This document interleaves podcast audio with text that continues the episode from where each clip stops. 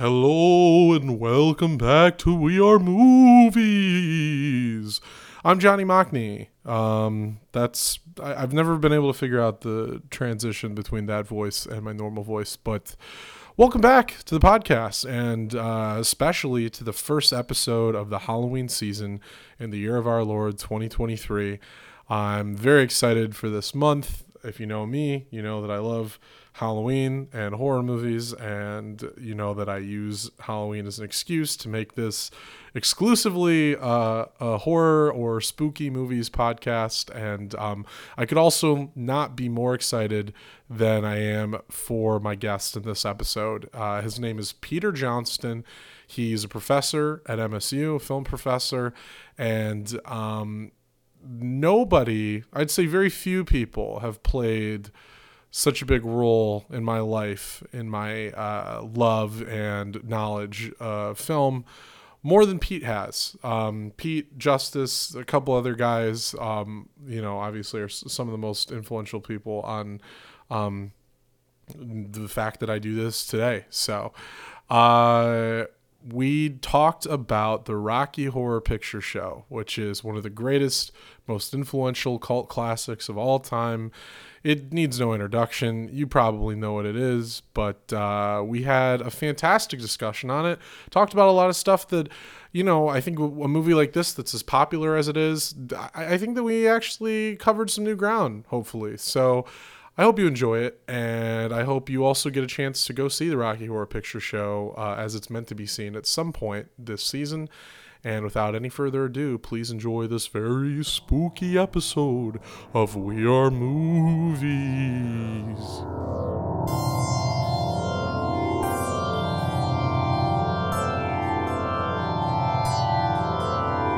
First of all, I want to say for I guess for people at home who aren't familiar, I've I've known you since I was in high school. Yeah, that's Uh, right. uh, my sister Julia and I we joined your your summer f- film camp.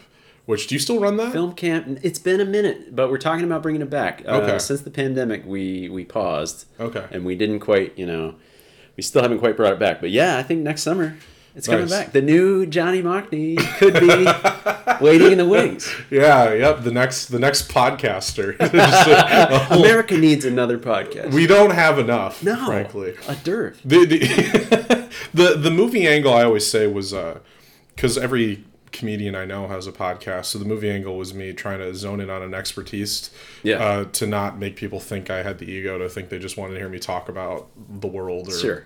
you know the recent news or something. Um, but uh, yeah, I met you there, and I, I do want to say before um, you have to pretend to be nice about it, I am embarrassed of the person I, I was at that time because Oh. I, I was a classic. Uh, I think I might have been 15, 16. Quentin Tarantino was still my favorite director, uh, which I guess is not uncommon. No. with. I think I just ticked all the boxes of that era. Yeah, but there's nothing to be embarrassed about. You were funny. You were smart. You, Oh, you made a great film. I thought I was impressed. I yeah, thought- we did. We made the blind luck. It was Yeah. awesome. I thought it was great, and Yeah. uh, and you knew so you knew more about movies than I did, and still do. So Oh you know. well, you taught me what a best boy was, so I think that's and that will be my legacy. right. Right, of course. Uh, everybody you know who goes to Michigan State and comes out of it knowing who a best boy is, Mm-hmm. They go, have- "Pete Johnston. Pete Johnston. Thanks. Um, have you?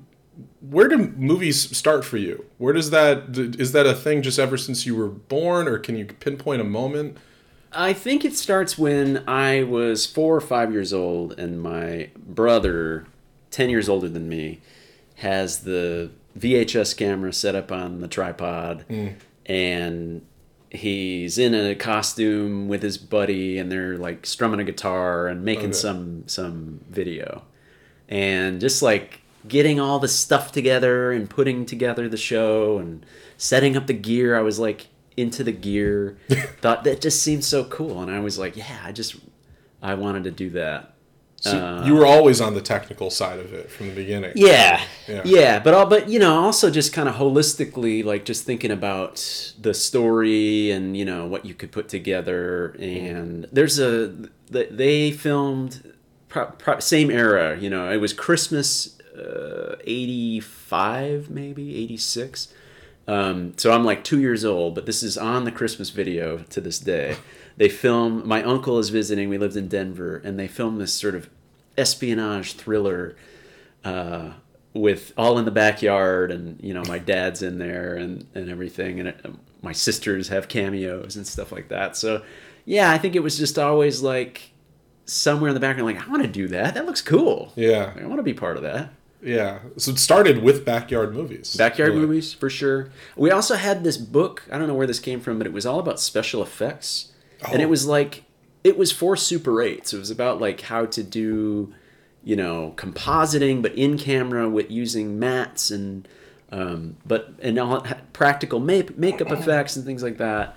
And so just like reading through this, it was like, oh man, this is like how they do. This is all the tricks and stuff. Yeah, there was something about the magic of that of like how it gets put together that always intrigued me. Okay, that's that's cool because that means from the beginning you were a production guy. Yeah. Like before anything, before you were probably before you were even a fan of specific movies. For sure, That's fair to say. Yeah, uh, absolutely. Yeah. and I think you know, and then the my brothers had Star Wars on and that you know, Sure, yeah. tapes, and I remember same brother Joe putting on uh, Child's Play when I was like four, and Yeah. uh, shouldn't have been watching that. It terrified me. Right. but um, we didn't go to the movies that much but we had you know tapes and so i remember the one vhs tape we had was speed Nice. at one point Yeah. or my sister had had this copy of speed we my little sister and i watched that every day Really. yeah we, we must have seen speed like 85 times one year Every that's the amazing thing. That's I think something kids growing up will never understand is you were limited to movies you had at home. Yeah. So there's a select two or three movies that you just know by heart. And Oh, it yeah. doesn't matter if it's the perfect movie or anything. It's just what you had, you know? absolutely and you just watched it and we were just obsessed i mean we were like 10 or something Yeah. we watched speed like so many times amazing Were you ever like quoting along with it? Oh, for like, sure. yeah, Yeah. well I'm taller. Like you're just doing Absolutely. the lines. Oh, 100%. Cans. It's just cans. It's just cans. Yeah, yeah. I'll text my sister that sometimes. Cans. It's just cans. I love the uh, at the when at the end when he does the "What do you do? What do you do?" when he's like quizzing him, pointing a gun. Pop quiz hot shot. Yeah, yeah, yeah. Legendary Dennis Hopper performance. in that, too. Absolutely. So was so I, I that kind of answers my next question, which I was going to ask what your sort of formative growing up movies were, which I guess that's one. Speed. Yeah, speed. Uh, I think, yes, Star Wars, just Sure. because, you know, my brothers were uh, 10 and 12 years older than me. So, um, Okay. you know, they were they were alive and went to the movies when that came out and stuff. Um, Jurassic Park, big one. yeah, uh, yeah, you know, lots of Spielberg and, and kind of typical stuff. yeah. The usual suspects of a of a growing yeah, boy. Home Alone. Yeah. like, Uh, yeah, I didn't. I didn't mean Home the Alone. the movie, The Usual Suspects. to be Right, clear, I right. meant like these movies. The typical movies, right, but- right. Yeah, Yeah. The Usual Suspects. Pretty good movie. Also a good movie. Yeah, very cursed. very cursed but great film. Yeah. Um, so uh, was there a transition period for you then growing up on these types of movies when you know you became academically involved in film? Was there that period of like kind of having to stretch your legs and watch stuff that you would have never otherwise sought out? That because I guess every, I mean every film student goes through that for the most yeah, part, right? Right. Yeah, I think when I got to in in high school, you know, I was starting to consider myself a cinephile and Mm-hmm. wanted to sort of seek out, you know, I mean, not just just anything foreign seemed like you the know, canon, the right? canon Yeah, exactly yeah. right. So, like Citizen Kane and um, Oh, Kurosawa. Kurosawa, films, absolutely. yeah. Um, I, you, you know, Rasha, anything like just one or two Criterion DVDs, like buying them like one at a time. Like I had the Rashomon DVD, Right. um, you know, Seventh Seal. And then when I started college, I had access to the college library, which was like, ooh, you know, now I can sort of Yeah. get these um, they had you know just an expanded foreign collection so you know La Strada and um, stra- uh, Wild Strawberries and you know going through like I had a text a random film textbook that someone gave me I don't even know how I got this so I was like just kind of t- ticking off Yeah. like okay Altman and um, Antonioni and Fellini and you know just Yeah. like yeah just going kind of going through kind of blindly not really knowing what what I was doing but just and we're like- and I assume probably at the time not quite understanding why these were the canon, right? Like not yeah yeah but just was hungry you know like Right. we didn't have like an art house or anything and, Yeah. um, and I worked at the my first job was at the movie theater Oh, uh, wow. when I was 16 so Okay. like I worked at the movies I had free passes to see every, every all the new releases Yeah. so I was up on on all of that but um but yeah and a couple friends and I you know a couple couple guy friends in, in high school were like this sort of cinephile so just trying Yeah. to like I don't know. We didn't. We. It's not like we even exhaustively saw that much, but Sure. you know, just you like you were- slightly more than maybe the typical high schooler. Yeah, and probably also thought of it more than you know. It's like you ask a kid nowadays what his favorite movie is. It's like the last thing he saw in, Yeah. in theaters. Yeah, you know, right, like right. Uh, uh, uh, certain kids, obviously, not all of them. Um, Yeah. but uh, Kubrick was huge, you know, with the, as, Sure. as he is with every you know Right. kind of budding cinephile, like you know, favorite director. Right. I, I always know that you can always spot like a film, I don't know, like a film student from like a movie guy or something based on like if they're just like a person who loves film loves, loves movies, their favorite Kubrick is like The Shining or 2001. Yeah. And then if they're like a film student, it's Barry Lyndon. That's what I always that's what I always notice. You you, you That's take enough good. classes, suddenly Barry Lyndon's your your Kubrick movie. It jumps to the top. Yeah, Yeah. absolutely. Um so when did you first see the Rocky Horror Picture Show? When was that? Okay, so I was 13 Okay. and I used to before I worked at before I got paid to work at the movies, I volunteered to work at the movie theater. There was a theater in Alma that was run by owned and run by the local uh, theater company. Like the Gratiot County Players bought this movie theater, operated it as as a second run theater, um, but used the profits to put on plays Yeah. every two months or six weeks or whatever. So it was nonprofit, run by volunteers, um, and my friend's mom was on the board, which meant that, and him and I were were also you know big into into film, and I think you know through him, um, and alongside him, you know we were got into watching, you know stuff. Sure. So that that was like sort of beyond our just just beyond our understanding. Yeah. Um, so yeah, we were like yeah, thirteen probably, and and started volunteering at the Strand, which meant we could see the movie for free and eat as much popcorn as we wanted. Yeah. which is like you know perfect for a thirteen year old. Right, that's all you want. Right. Yeah. so we would, and it's a single theater, and so like you just sit in the back, and if somebody needs a refill, you see them go, you see them coming, so you just go out to the lobby and fill up their Yeah. soda or whatever, and, and and so they they brought the Rocky Horror Picture Show. Halloween probably, you know, this is like 1997 probably and neither him nor I knew like what what this was all about. But you know, we volunteered all the time, every weekend, um, and they had, I think, two weekends, like three or four shows maybe, and we were just like, "What is this?" Yeah. Like not not only the film, but like the experience, uh, just blew us away. So it was all the props and everything. It Cool. was a full on. So yeah, not only was it all the props, but Yeah. they did a live sort of stage version. The- the shadow currently. cast. The shadow Yeah, cast is yeah. up there, um, which I don't even know how they arranged that. Maybe just. Maybe people just did that. I don't even know if that was like part of it, or if people were just like, "I'm, you know, Frank-N-Furter. like I'm just gonna gotta jump, jump, up there." into the yeah. role. Yeah, yeah.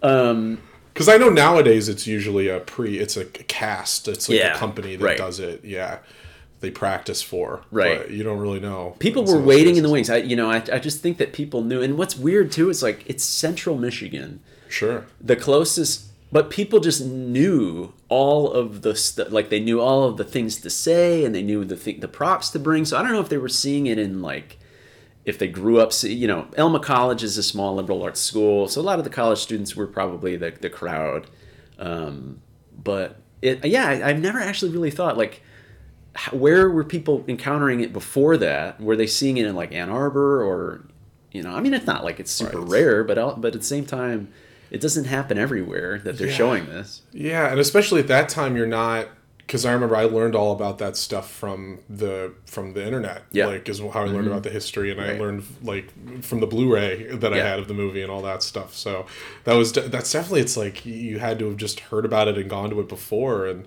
uh, you can usually if you go to one of those, you can kind of tell who's a veteran and who's new. Yeah. right, Right. Yeah. Oh yeah. So- the uh, the virgins. Right. Right, That's the whole right. thing. So we were just like, okay, this is amazing. We love Yeah. this. People are dressing up. Um, you know, people, and then and the staff too. And, and some of them were were like kind of older volunteers, still maybe in high school, but.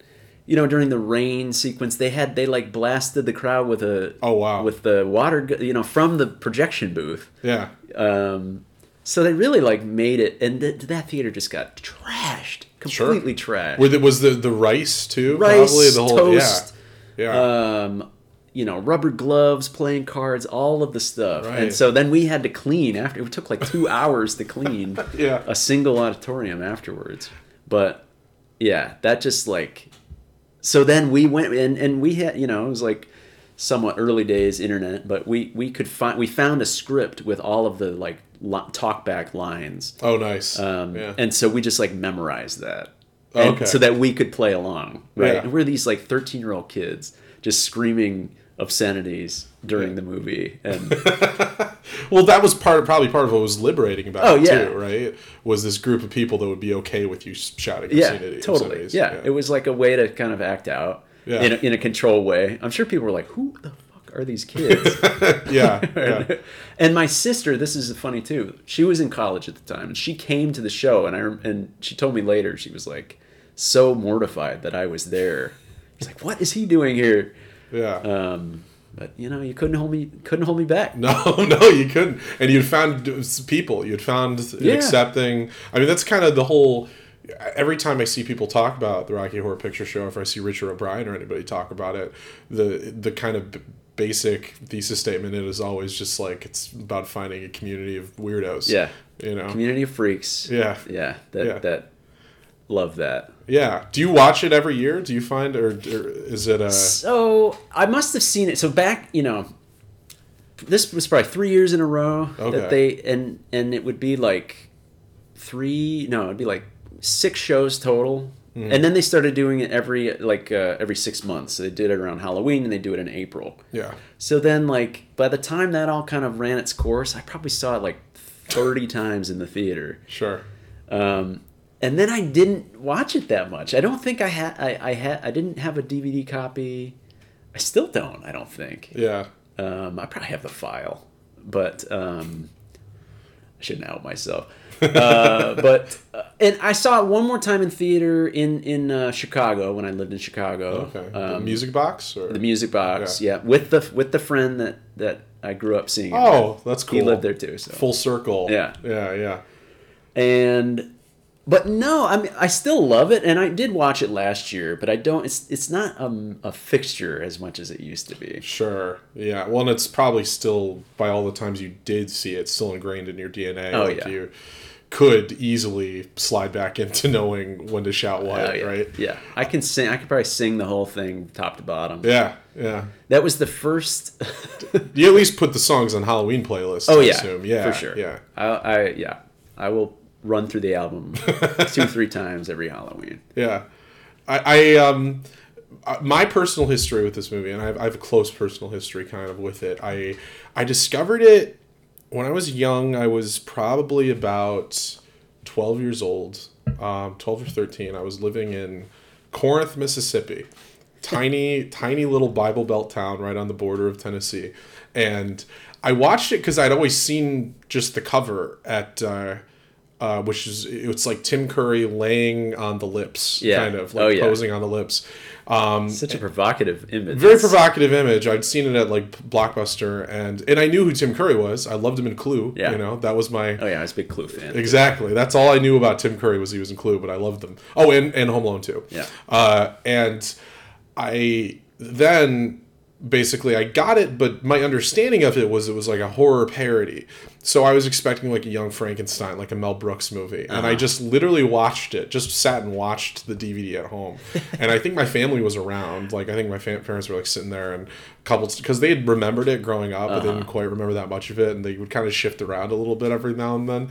Um, but I just remember just not laughing at all. what a bizarre. I remember sitting there, but but I was still like entranced by it because Yeah. I had never seen anything like it, and and in particular, like early on, it's got that uncanny feeling, like it is. I mean, it's a musical, uh, but then it's um, and the songs I liked, but then like yeah, I couldn't understand if I was supposed to be laughing, Yeah. and that's that's kind of a feeling I still chase sometimes. I love that uncanny feeling of Yeah. is this supposed to be funny or not, uh, but then. Uh, afterwards i just like began like researching the movie and i was like i gotta find out more about this movie Yeah. like what the deal is and that's when i found out about the whole history of midnight showings that have existed for 40 plus years Yeah. you know um, and then i ended up having a party i schedule a party to bring over a bunch of my friends including a girl i liked named caitlin uh, which is important to the story because I, I even we made prop we brought props i was like we're gonna do our own little rocky horror Nice. screening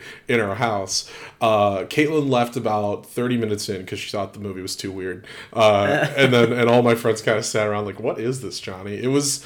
Uh, you watched. I think you should leave, right? I Yeah. assume it was the when he shows them the. Uh, the bozo dubbed over clip, Oh, yeah. and they all kind of look at him like, "What is this?" That's exactly what I That's the feeling. and I was like, God, "This is this is like everybody loves this movie," and they're like, "I don't believe you." And um, but it was just yeah, it was always kind of like part of me, and I always loved the soundtrack. And then finally, when I started high school uh, at Okemos, I went to the Sun Theater, which I think yeah. to this day still screens it every Halloween.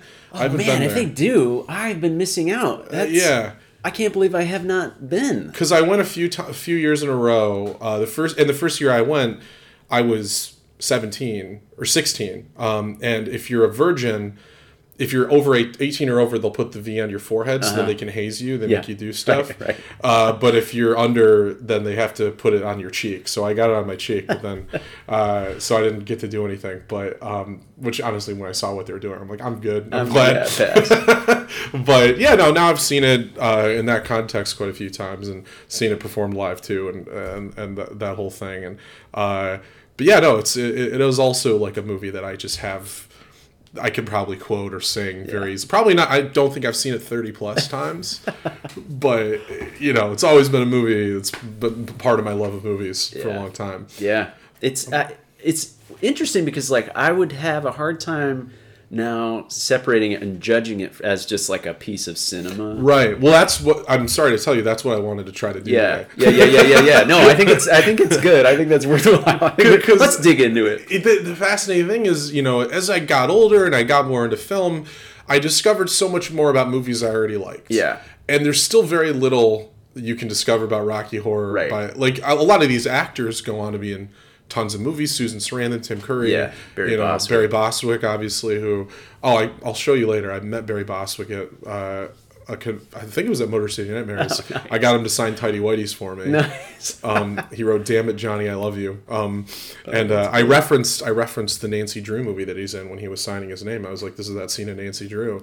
and he goes like, "Was I in that?" And then the guy with him was like, "Yeah, you're the bad guy." And he's like, "I was the bad guy. Great movie." I think about that a lot, but um, yeah, no, you're right. Yeah, the actors that went on to do stuff Yeah. huge before they were famous cast. Um, but other than that, like a lot of this is rooted in the the show Yeah, that right. was created by Richard O'Brien. Yeah. Um, and then, I, and I think the majority of the cast is a carryover from the musical. The biggest difference being Susan Sarandon and Barry Bostwick, Right. Because they wanted to put Americans into the movie for you know that cultural appeal, Right, right, right. Um, but yeah, judging it as a film, I don't know anything about the director, J- Jim Sharman. No, I mean I've never re- and I don't Yeah, I don't know that he made much. else. Right. I don't know if anyone's applied an auteur theory to, to Jim Sharman. Um, but yeah, little's known about him. More is known about Richard O'Brien, the writer, obviously. Um, but even him, like, I mean, he's, he doesn't have a filmmaking history No. necessarily. He's an actor. Right. You know.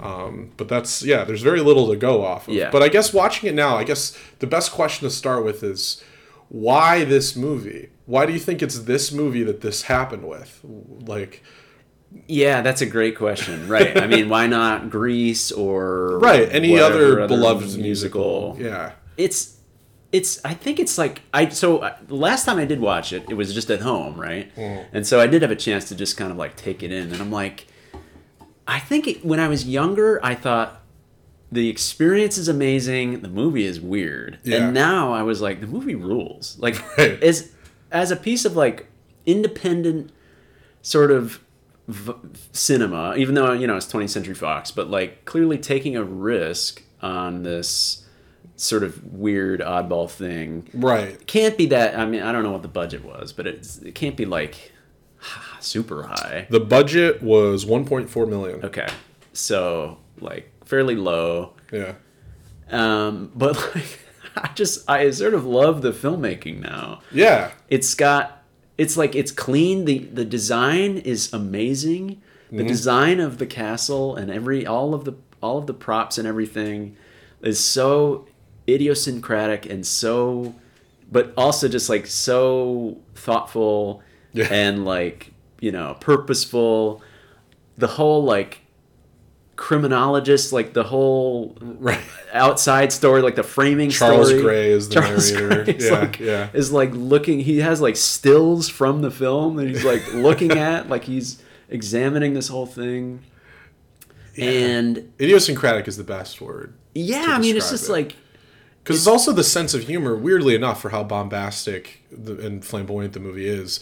The sense of humor is oftentimes very small and very Yeah, subtle. right. There's, you know, little jokes about like the glances that characters give each other. Like that's the majority of where the humor kind of comes from. yeah it's very earnest Yes. it doesn't Yeah. have much like Wink, winky wink, yeah. no it's like and it's very throwback to like you know sort of like the 50s kind Right. of Well, that's the whole. Uh, uh, um, the entire opening song. Yeah. The uh, science fiction science double fiction feature. double feature, uh, which is sung by Richard O'Brien's voice, but over Patricia Quinn's lips, Right. uh, in the movie. Uh, and th- I mean, that's it's just riddled with reference. You could play a game. It's like Oh, yeah. it's it's like finding the pop culture references in one week by the Barenaked Ladies. Right. It's like Yeah, find all the of the- fifties horror and sci-fi references. And and the vision you know and i think they also sort of ref, you know just kind of like with the costumes um you know they're they're pulling from that too yeah, and there's like a doo-wop kind of quality to the music like Yeah. the music itself for that tune you know it feels fifties. very much 50s right the Yeah. Meat Loaf song is like an old kind of rock and roll like you know 50s rock and roll song Right, right. Yeah, Uh, hot patootie. Yeah. hot patootie yeah Yeah. Bless my soul and he's dressed like a like a greaser. Yeah, like a know. greaser, right. Yeah, like a yeah, leather jacket and and then yeah, Brad and Janet are this intentionally hammy, Mm-hmm. you know, very virginal couple.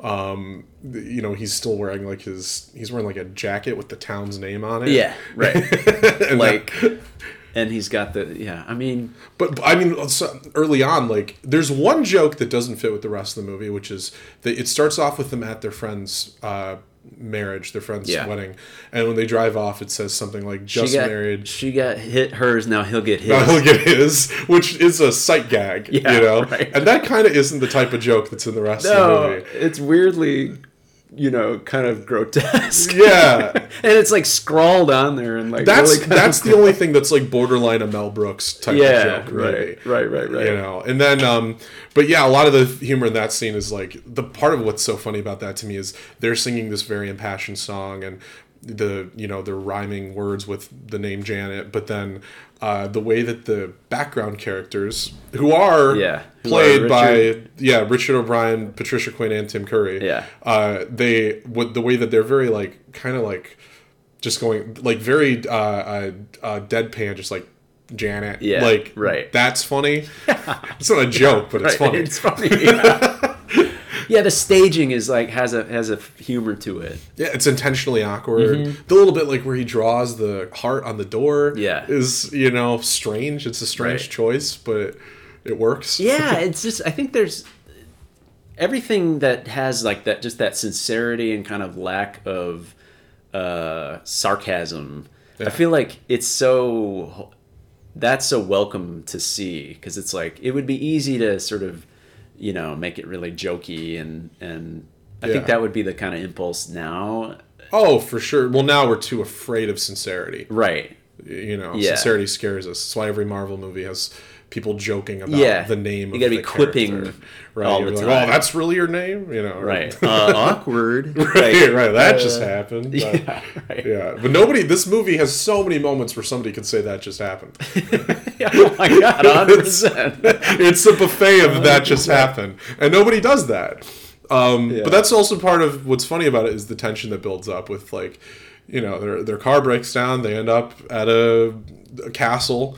Um, That's a funny joke. Didn't we pass a castle? that is that is, and that's another thing that might it doesn't read as a joke. Unironic, right? Like, did we not pass Did a pass castle? a castle just a few miles back? Yeah, and then um, you know immediately you meet the, uh, Richie O'Brien as Riff Raff, who's a clear you know a, I Igor slash Fritz Riff. Yeah. you know a hunchback. Yeah. uh, and then Patricia Quinn as uh, his uh, sister slash girlfriend, uh, Magenta, um, and then.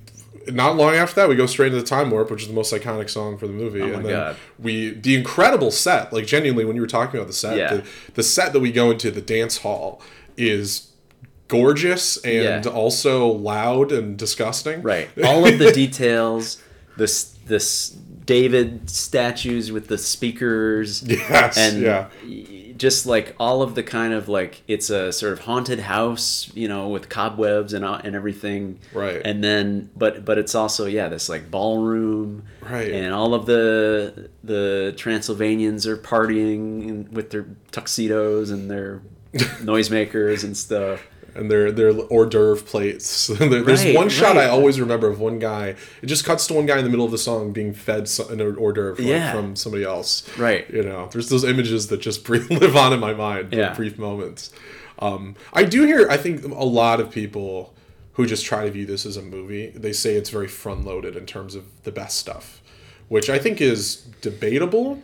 But I definitely think the movie it drops off at a point where Brad and Janet just lose agency, and it just becomes a series of, you know, like if I were to try to break this movie down, i think so right it does get it, it- yeah i think it probably does get a little bit a little bit tedious sure. um, but you, you know, yeah. But it's it- great. It's so front loaded, right? Yeah. Right. Once you get in there, you get the time warp, yeah, and then you get sweet transvestite. right away. Right, literally, right. Yeah, yeah. Because right after the time warp, you get that. The, I think a funny joke he's like, "Say, anybody know how to Madison?" Oh, that's brilliant. Yeah. They're backing up, and then we get the Tim Curry entrance with this great like. Uh, Nowadays they would call it a Ken Burns, where it's like an Yeah. after the fact zoom. I don't know if there's right, an yeah. old name for that. Yeah. but where they just punch in on the footage because it gets grainier as it gets closer exactly. to, to Tim Curry's face as uh, as, as Doctor Frank-N-Furter, um, who is obviously I think you know the when people think of Rocky Horror Picture Show, it's, it's him. He's yeah. the star. What a perf- I mean,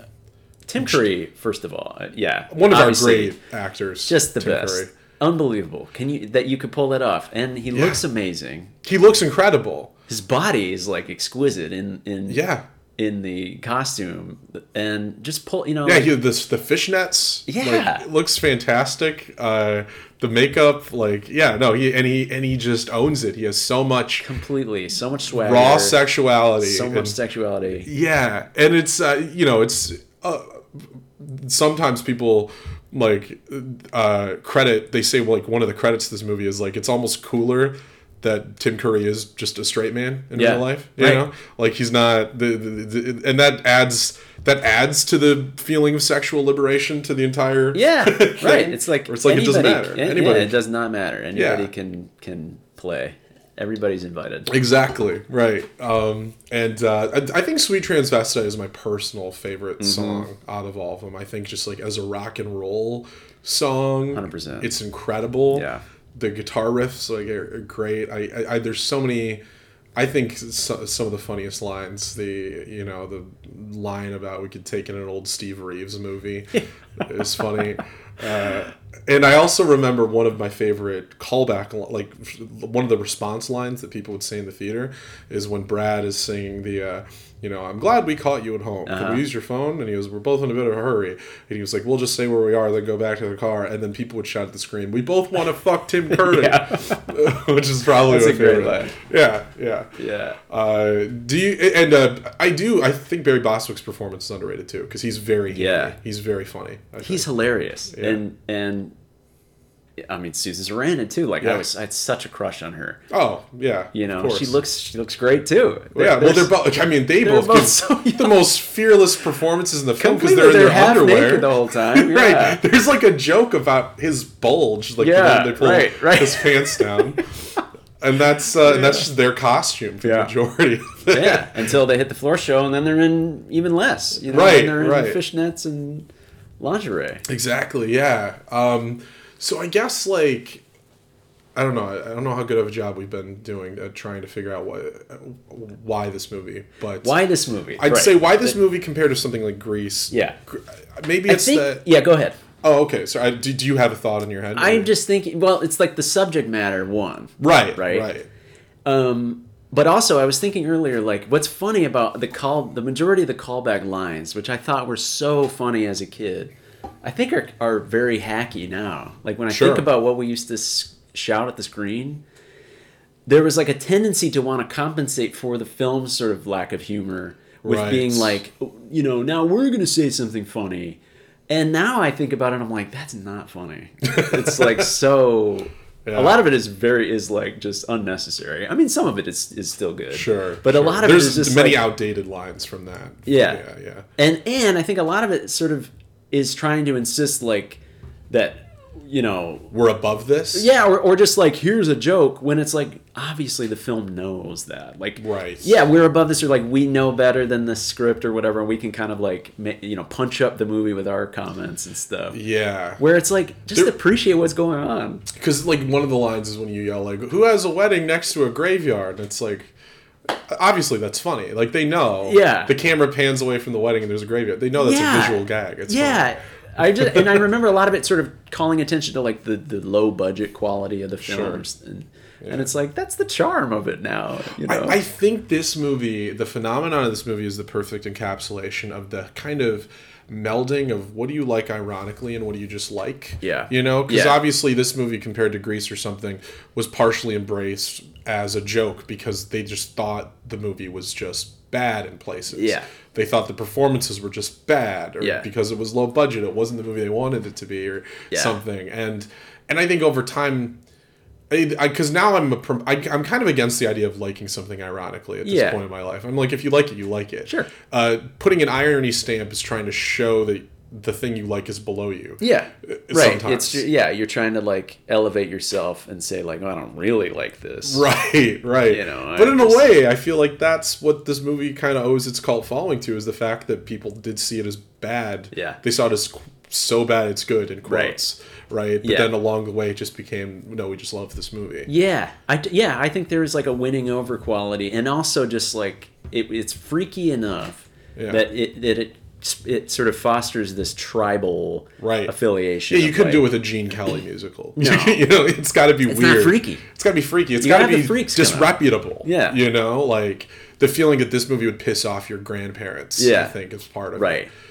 And and the midnight, you know, so then you know exhibitors start showing it at midnight and and understanding like they can make you know they can bring it back all the time weekly screenings and Yeah, part of it's the financial. Like it kind of Yeah. feeds itself. yeah Right, where it's like, oh, this is kind of a cult following. We'll screen it more, and then since they were screening it more, it built the cult yeah following. and, totally You know. and I'm sure drugs had something to do with it. Oh, of course. Yeah. Maybe that's why it feels it drags three quarters through. Once the drugs wear off. Once the drugs were, it, it does. It's the perfect. It reminds me of. Uh, do you know Stephen Thrower? Uh, he's he's an author. He, he wrote books on like he wrote a book on Lucio Fulci. He wrote a book on like you know on uh, like a lot of uh, regional horror movies and stuff. But he used to be a drug addict, and his he said the reason he got into becoming a film scholar specifically for you know strange genre movies was because it replicated the narcotic experience without the actual you know harm of drugs. Yeah. uh, and I think there's something to be said about Yeah. that. There's something to be said for why people do love these types of movies. yeah, right. It can be a rush and and Yeah. a thrill and uh, and no one gets hurt. no one gets hurt, right? yeah, for the most part, uh, unless you're allergic to rice, you know. Yeah, or you catch some toast in your eye or something. right. Um, so, I think we, I think we might have cracked it. I think we finally solved the answer. Um, the other, I, the other thing I, I, I think I wanted to talk about was like the uh, movies as a form of like there there's we see movies I think very often that are from filmmakers that grew up on a whole bunch of other stuff Mm-hmm. and that movie is sort of an amalgamation of what they've watched you know and it, Right. and and in some like every Quentin Tarantino movie we they say is a state of the union on what he's been watching lately right um where and this movie obviously is a riff on 1950s horror and sci-fi B-movies, movies yeah. and what do you think is the secret to making something like that that works and is good and works on its own when it's a pastiche of stuff that came before it. Yeah, I- think that what where this movie succeeds is like it references those things and it has the sort of structure, you know, like it like it it's directly referencing King Kong in the climax, but it's so it's so much its own thing at the same time, like.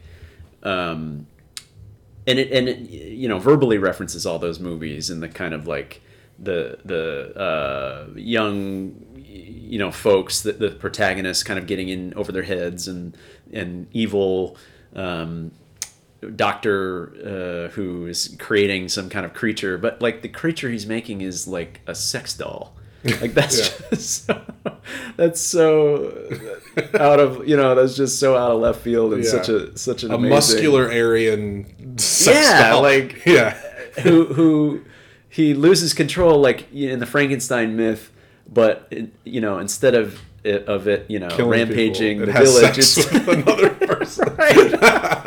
and that this has then happened before with his previous sex doll, who was uh he sort of tried to was brainwash Meat Loaf.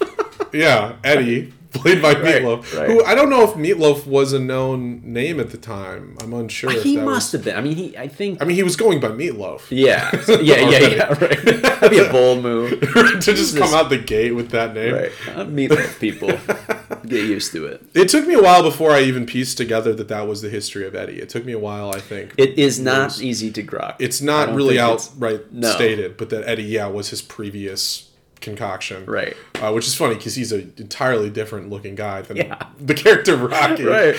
You know, if anybody knows what Meat Loaf looks like. Right. Um, so so I guess um, it's like it's it's creating such an original story, right? It's Yeah. like um, pulling these elements, but then like and visually, it's still so much different. yeah. Um, I mean that climax where they're climbing the the RKO tower, and then it like you know collapses into the pool swimming pool. Yeah. That's just so it's such an original bit of like blocking and set design and Yeah. um, you know the music and everything and yeah and then the music like the songs are very catchy They're fantastic. they're yeah. so you know What are your favorites? What do you listen to when it comes to Halloween time, usually? i think yeah sweet transvestite is one of the best Yeah. um Hot Patootie, Hop is just, yeah. It's Just- like a great 50s bop. yeah it's a total bop yeah. um the uh god no i can't think of the name the uh there's a light Oh, there's a light the over the Frankenstein Frankenstein place. place. Yeah. Yeah. that's a that's a Yeah. that song slaps like a ballad. That's Yeah. like a Meat Loaf ballad, you know, like sort Almost. of an epic uh, "Paradise by the Dashboard Light" or something. Underrated one that it took me a while to love was the uh, Rose Tint My World. Uh, Oh, yeah. one because and it starts off with that uh, uh, Nelly Right. Uh, that character, uh, or Little Nell, sorry, as Columbia, which it starts off with her line and her voice going like, "That's Uh-huh. where it, It was all great when yeah, it all began." Yeah, Uh-huh. uh, and like I do love that that part, and the and the also the guitar in that moment, like it's a great a rock ballad Yeah. too. Um, Rose Tint My World, It expands to something totally different by Uh-huh. the end of it. Yeah, and I'm going home. Yeah. That's a good. That's that one. That one gets me, man. one, It's gorgeous. Yeah, his voice is is so great. So I want to talk a little bit about. okay, because we forgot to get into. We meet the character of Doctor Scott, uh, who when he enters Yeah. on his wheelchair, uh, everyone throws the toilet paper because uh, because Scott Great Scott is the line. The Yeah. Great Scott. Yeah. Uh, now he is the professor that Brad and Janet had back in college. That's how they met. Was in his class.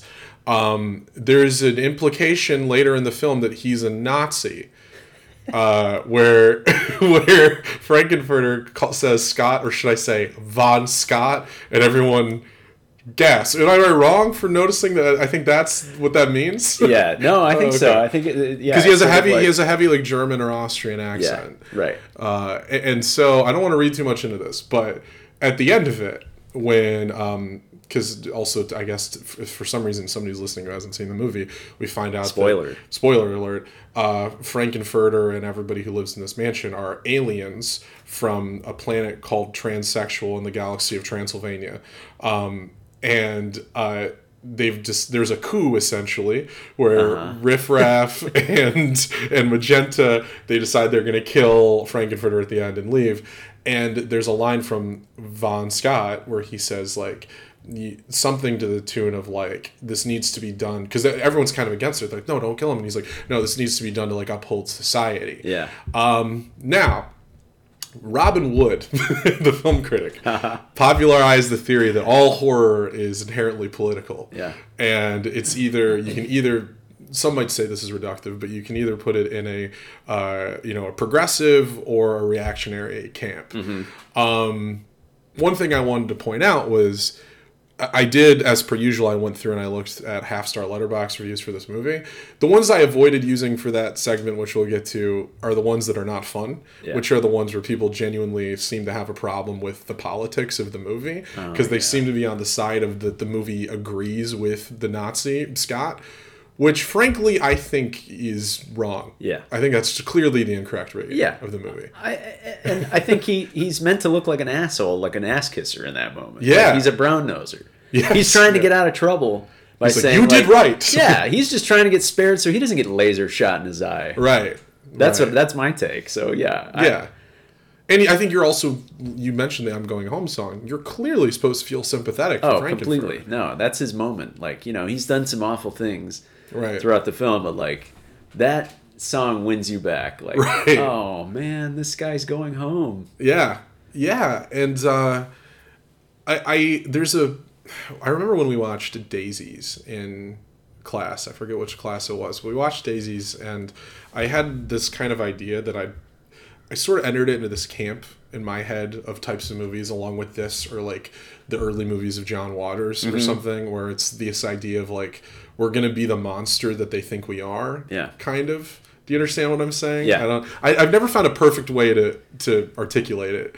Yeah, But- but like we can, we're we're just gonna like embrace the trash, Yeah, elevate that, and just revel in that world. right. And and intentionally be off-putting and Yeah. disgusting. Yeah. And then if you get it, you get it. Yeah. You know. Yeah, if you if it makes you laugh, then then yeah, you get it. right. Right. Yeah. Um. But. Uh, Yeah, I never really delved too much. I mean, it's it's a brilliant. I think it's a brilliant joke. Yeah. It's so subtle.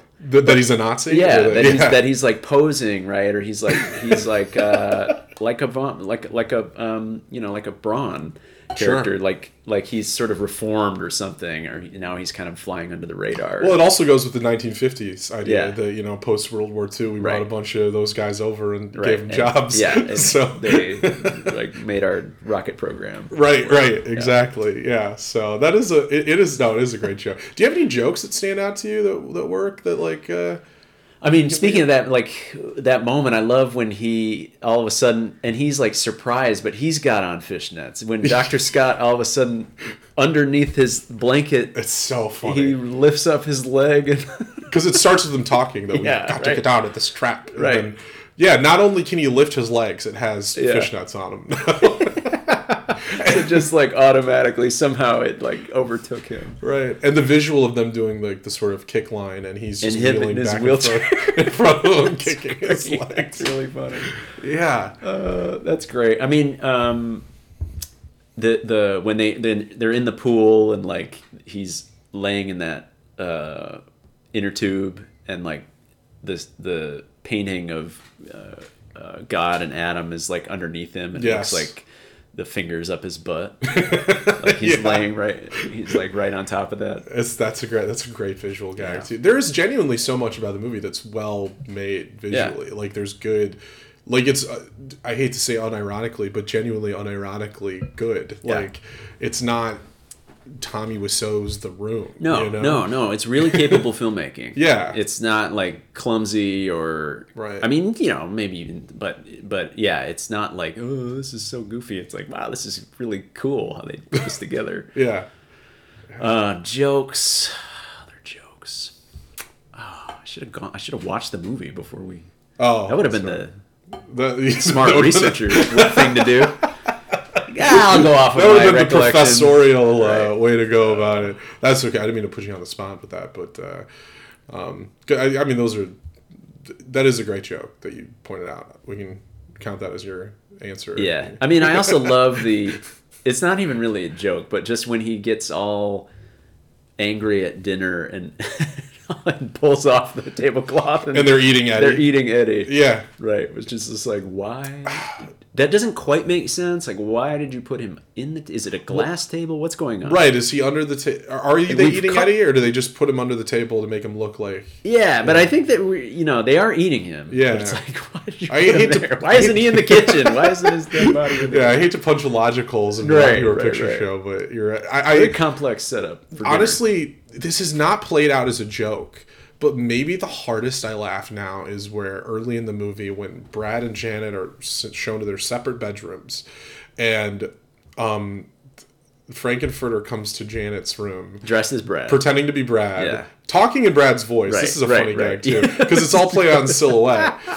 And then uh, Yeah, she realizes it's actually Frank-N-Furter, but then he seduces her. She's like, "Oh, promise you won't tell Brad." And Right. Just like, like cross my heart and hope to die. And then they and then they have sex, and then he comes to Brad's room and does the exact same thing.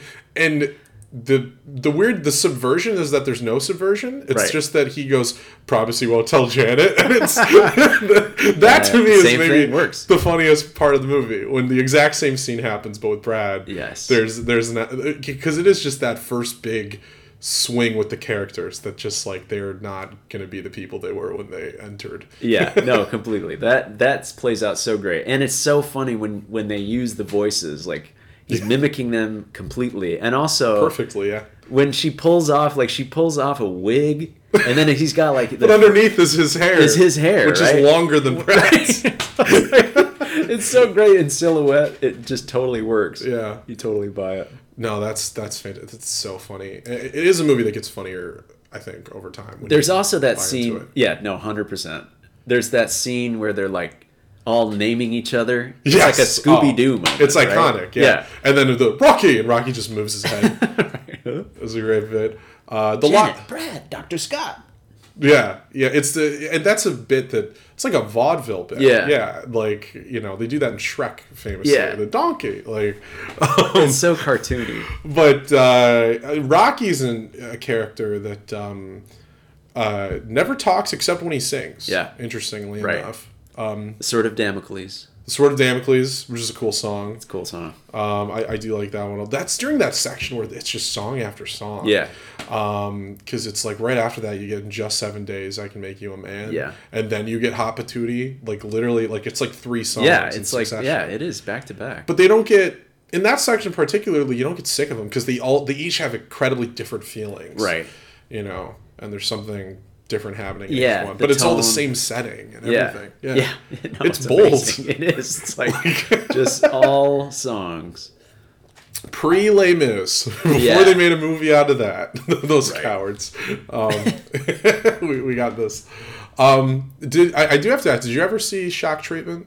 No, No. never did. No, No, I think I. we rented it once and maybe had it on, but I can't say it really. You know, so I've seen bits and pieces, Right. Right. but it was just no. You know, it was like flat. Just didn't Right. have any of the. I don't remember any songs from it.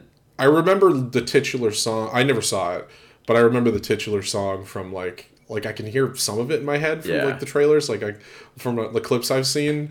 But it's not. It's nothing. the- If the titular song of that movie doesn't match the worst song from Rocky Horror, Yeah, uh, you got a problem. You got a problem. I can't. Yeah, yeah. I don't know if I'd if I'd watch it, but um, yeah, I I do think um, watching not to jump back like not to d- d- I guess to put this to rest the uh, the Robin Wood idea the way of viewing this movie is where it's like I, I kind of like so if I, I think I honestly think if somebody looks at this movie and they read it as reactionary I, I think they're trying to. You know what I mean?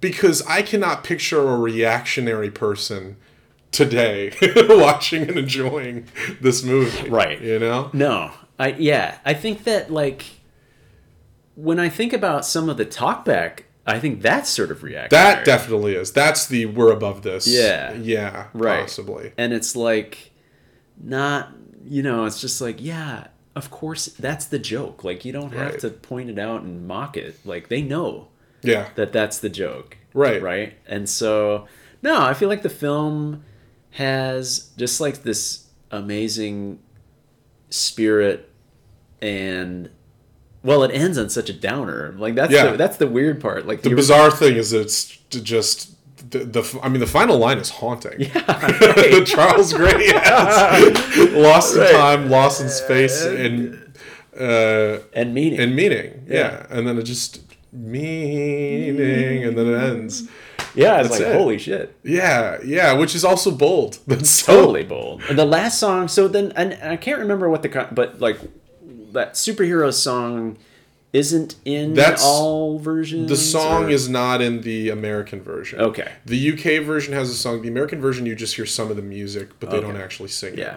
But which I think is a key moment to the ending. Yeah. I can understand in the US them just doing like, all right, let's wrap this up. You know? Yeah, it's a good song though. I mean, it's It very, it's very moving. I think, and Yeah. It- uh, and I think it kind of ties up maybe the theme Yeah. a little bit Right. better. You know, it's it's didactic in the right way. yeah, a little right. bit. Yeah. So that's an interesting. I mean, it, it, it- to dive into, I think that'd be the moment to sort of delve into the politics. Is like, Sure. what does that say? Like they've been ruined now by this kind of like hedonistic lifestyle, right? These Right. two, and now they're just kind of the, the aliens have gone home, and and they're just kind of left with the wreckage. Yeah. So like, what? Yeah, what's the film saying about like sexual liberation? I I think if you want to read this as as not reactionary, as progressive, Yeah. you would say ideally they want to go with them. Yeah. You know, Right. now they're stuck on the earth away from this lifestyle that they've now been exposed to. Right. You know. Um, and then obviously I guess the you know, the reactionary reading is like now they're ruined Yeah. by this thing. They're not the upstanding citizens they once were. Right.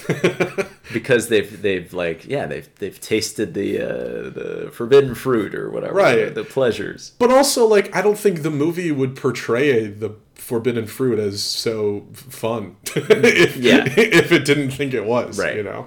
right Um, and ultimately yeah the people who escape are the kind of like like Riff Raff and Columbia they're the react like they're the kind of like Yeah, uh you know reactionary they don't approve. they don't approve of what of his lifestyle so Even though they- they're incestuous, that's kind of a whole thing that's kind of brushed to the side. right But yeah, we won't get into the elbow sex we won't. Oh, yeah, yeah, Cla- a classic moment. Yeah, Yeah. So yeah, the ending is so strange, and then it, but then it, you know, I love the reprise of the um, of the science fiction double feature that has the kind of like music box quality over the Sure. over the end. yeah, yeah. It's just a cool, you know, I think a nice kind of bookend way to. and it kind of picks back. you back up a little bit. Yeah, end. as you leave. with the downer ending. Right. You know, you want to kind of be reminded of. I remember the the fun parts of this movie Right, right, right. were happening.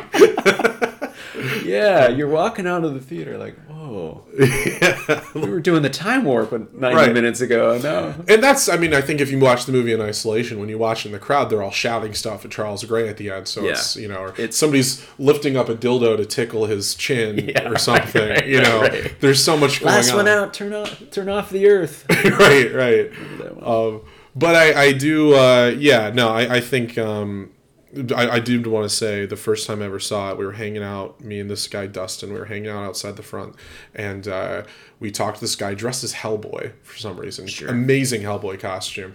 Uh, and this was during the 2016 election, and he was a devout Gary Johnson supporter. So I would say the most right leaning a typical uh, Rocky, Rocky Horror fan is is probably libertarian. That's what I've. That's I remember he was like pitching them to us. He was like he was governing everything, guys. He was really experienced. And we're like, Okay, buddy. who are you? Why are you dressed? we as walked in. We are like liberta- libertarian Hellboy had a lot to say. Yeah, at the screening of Rocky Horror. Um, so I wanted to pull up some of the um, half star reviews that I found. Yeah. Um, we had uh, the, some of these I just have a hard time re- understanding, but uh, half a star out of five. Uh, had to give it a half a star because all I experienced while watching this was a live sex performance, permanently leaving my gay ass disturbed. Wish the gay sex scene lasted longer. So now I'm kind of like I'm confused. what? Right? they're, they're upset about the sex, but then they they wish there was more of it. There was a live sex. Unless- yeah, unless they- something was going on. Unless they're reviewing the experience they had watching the movie, and this is something outside right, of something control. else. Huh. Yeah, we need more. We need more yeah, info. this just it it opens up so many more questions than Totally. answers. Um, this one half a star. I'm sure it's good. It just felt like a fever dream. What's wrong with Kind of like yeah, exactly. I love a fever fever dream. I, I what I find oftentimes when I look at half star reviews uh, for people who like good movies, it's always like they almost get it. Like they hate it, but then everything they say about it is kind of right, right. You know, yeah, like you're onto it. right? It's like you're you're totally right, but like you know, take it to its logical conclusion. Yeah, you you know. just got to cross over. um, it just made me really uncomfortable. I'm repulsed by sex. I don't know why I watched it. Yeah, that's kind of on that you. yeah, no, that's on you. Yeah. I mean, Um, this one also on them. Love Tim Curry, but I just hate musicals. oh come. I mean, yeah, don't watch a musical. wow, what are you doing? Also, if you love Tim Curry, I, I don't believe you truly love Tim Curry if No. you don't love this movie. If you don't, this is Tim Curry at the height of his power. Yes. I think. Yeah.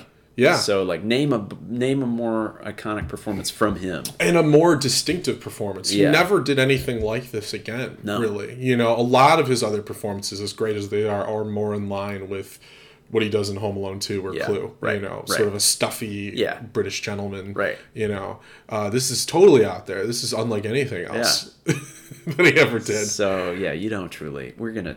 We have words for this person. Right. Don't yeah. love Tim Curry. they did they did have let's see did they have anything else of, of note there they said um, yeah i just really hate musicals really tried to watch this because everyone talks about it all the time but i just hate musicals the songs are annoying and get stuck in your head and you can't get them out so i think that just means they're good Yeah.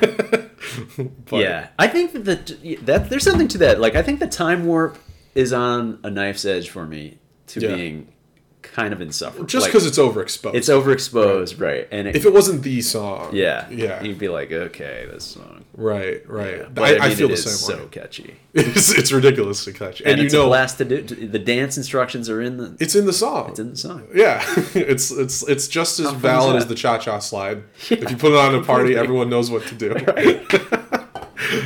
Um, is there anything else you want to say about Rocky Horror before we? There, I mean, we could at least touch on. I don't. Did you see the remake?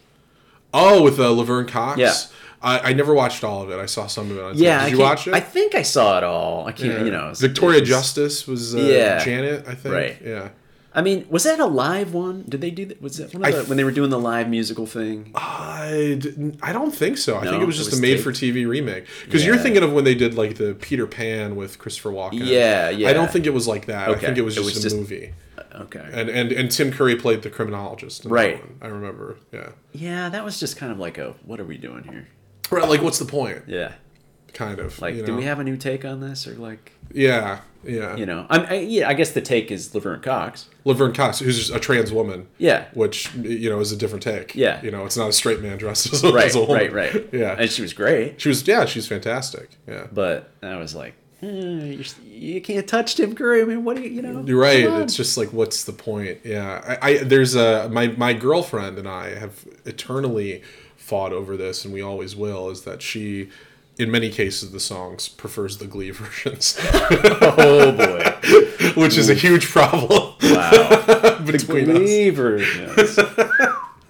That's a bridge too far for me. Sorry, yeah, I don't want to hammer it down in too much. If she's listening, she's gonna get mad. She's not here to defend herself, but yeah, uh, That was the first CD I bought. the Glee, The the the Glee Rocky Horror. Glee Rocky Horror. No, the Rocky Horror soundtrack was the first CD just the regular- oh, I was okay. like thirteen. Wow. Yeah, That's incredible. it's incredibly embarrassing to admit. Sure, In yeah, a way. Yeah. Was it a thing? When, I guess just as a kid, was it a thing you felt embarrassed of in the mainstream by any chance? Was it like you didn't, you wouldn't want to be seen there by somebody else? It or- was so outside of. I don't even think I ever thought of that because it was just like so outside of the high school, middle school Sure. experience. Like I don't think anybody had any clue what we were doing. right. I think they would have just. I, I don't know if I would have been embarrassed. I think I, maybe I would have thought I it was cool, but I never even thought it was like those. My other classmates have no idea what's going on here, Yeah. Yeah. and I never thought to you know include them in it or, or you know try to invite them. I was just like, this is our thing, my friend and I, and it's like it's perfect. Why, why ruin it? Why dilute the happiness? right, right, right. Uh, I the, I get one other thing I did think of is bringing up that my girlfriend prefers the Glee version, and oftentimes what she'll cite is just where she thinks certain moments sound better as songs. Yeah, And that's something that I can grant her, but I think part of what I love about it is the imperfections that come through the performances in Yeah, the movie. right. So, like Tim Curry when he's singing trans "Sweet Transvestite," the you know when he does the like Transylvania, ha ha, Yeah. like it sounds messy, Yeah. but it sound it's great. It's Yeah. like powerful. It's Right. you know it gives a presence to the character as a character. Yeah. maybe in terms of just listening to a song, it's does not as pleasant as the Glee version, but yeah. And Susan Sarandon and Barry Boswick's voices aren't you know they're not like trained singers, Right, But, but yeah. so that's totally performance. right. embedded. But then Richard O'Brien's voice is amazing. Oh, he's incredible. That's wild. I don't, you know, I definitely didn't know that that was him at first Right. singing singing the science fiction double feature, and then and where he shows up in uh, there's a light Yeah. for that solo. He doesn't part. look like that voice should be No. coming out of his face. right, especially in a riffraff makeup. Yeah. Yeah. Like, what? yeah. No, it's very bizarre, and it's it's because like when he first introduces himself, his speaking voice is like a. It sounds like when somebody does a bad Hannibal Lecter impression, Yeah. you know, sort of nasally creepy. Right. But yeah, and then when he starts singing, the part I always think about is when he in the time warp when he has a like you're on a sedation, Yeah. and then Oh, she and then Janet faints. Yeah. uh, just yeah, no, incredible. Uh, and I think I my understanding is originally on uh, in the play, uh, Patricia Quinn sang science fiction double feature. And Yeah. he ended up doing the voice for the movie for Yeah, one reason or another. reason, But right. and the lips are iconic that version too, because like I guess in terms of a stage to screen adaptation, you'd think how are we going to do this opening song where somebody just sings it? Yeah. and they're like just Let's just, the do lips, a close up of lips against black. right? Which come from the distance. and then- Incredible. yeah, yeah. yeah, another just cinematically impressive scene and interesting choice. Right. And you know, it's like I don't. you- You're just wrong if you say the movie fails at what it sets out to do. Yeah. No, we got to do it. We get now. We got to have a side podcast about Jim Sharman. Figure out where Right. he, where's he coming from. Dive into. We're gonna call it Sharman the Auteur, Yes. and we're gonna find out what the hell else What he's is done. going on inside Sharman's head? Yeah, yeah. I want to be being a Jim Sharman or tourist would be the most deep cut thing I could possibly I think do. so. I forget all the vulgar tourists who love Michael Bay or whatever. I'm gonna I'm gonna dethrone all of them. Um, man, uh, I think we did it. I think that's we did it. That's Rocky Horror. Uh, did you have anything else uh, you wanted to talk about, or anything you wanted to plug, or anything before we? Leave. I know your fa- your film's making the rounds uh, around the festivals. and- Films out in the festivals, and it- it'll probably be online soon. It's called Grabber Okay. with no vowels. G R B E R. Uh-huh, Okay. It's cleaner. Gotcha. yeah. Um, Uh, but that's it. You know, just w- go watch Rocky Horror this Halloween and Yeah. uh, watch it with friends and sing along. And Check it out at a real screening if you can. I if you, yeah, if there's if there's a midnight show near you, go to it. Yeah, yeah, definitely. Well, I appreciate this. I really do. Thanks, I, I know we've talked about it for a long time. Yeah, I'm this glad was we a finally blast. did it. Yeah, thank you. Thanks a lot.